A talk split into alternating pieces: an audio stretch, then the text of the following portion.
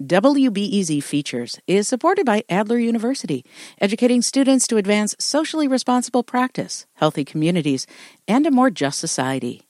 With degrees in psychology, counseling, public policy, and leadership.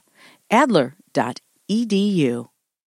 The U.S. added 850,000 jobs in June, according to the Labor Department. Despite the high number of job openings, labor shortages persist, especially in manufacturing, hospitality, and retail.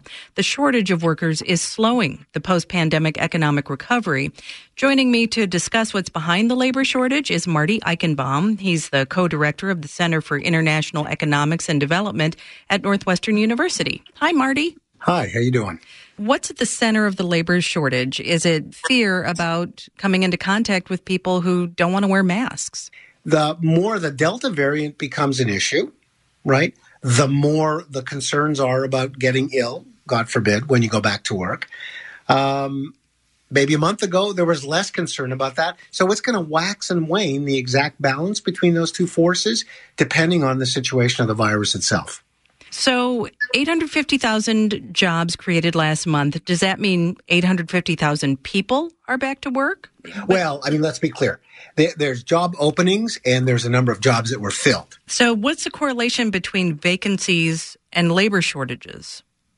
It's very high. Uh, you know, the, the simple uh, interpretation of a vacancy is a business is putting up a sign saying, look, we love to hire folks, uh, but we can't find them and there's a question of how long it takes to find them um, and what wage you have to pay to find someone and get them.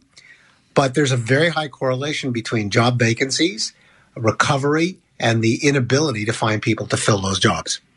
What kind of jobs are being opened right now?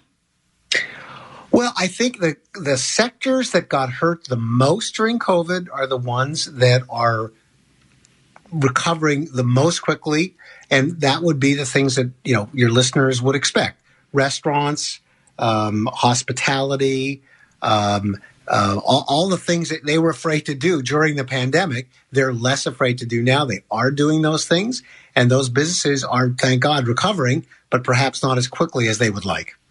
So, where have the workers gone? Why aren't they coming back to those food service or healthcare jobs? Uh, during COVID, two things happened. Workers got let go, unfortunately, from those industries, and they either found a job somewhere else, which was pretty tough, or they left the labor force. What does that mean? You're a working mom, you have kids at home, you were looking for a job. At some point, you said, Look, thank God the government's giving me some unemployment. I can be at home, take care of my kids. They're not in school. All things considered, it's the right choice for me to be at home. Have to do. What do you think business owners and lawmakers could do to attract people back into the workforce? Well, in the short run, I think the market is going to work, and if if if firms, it's sort of President Biden said this. He said raise wages, and that's not always possible, but it's certainly true that on the margin, if you pay more, you're going to get more workers, right? They're going to yeah. reduce them to come from home. That's the market solution. The the other solution, which is tough and unpopular with a lot of people, is to say, you know, maybe we shouldn't wait until September. Now the truth is we're so close. Washington's not going to go back and repeal the current supplement to insurance. And so maybe we're just going to hang on till September. That extra unemployment will not be renewed. That will be unpopular with a bunch of people, but certainly other things equal will have the effect of inducing people to get back to work. How is all of this affecting the economic recovery overall, would you say? Well, two things. One is you can't produce output unless you have people to do it.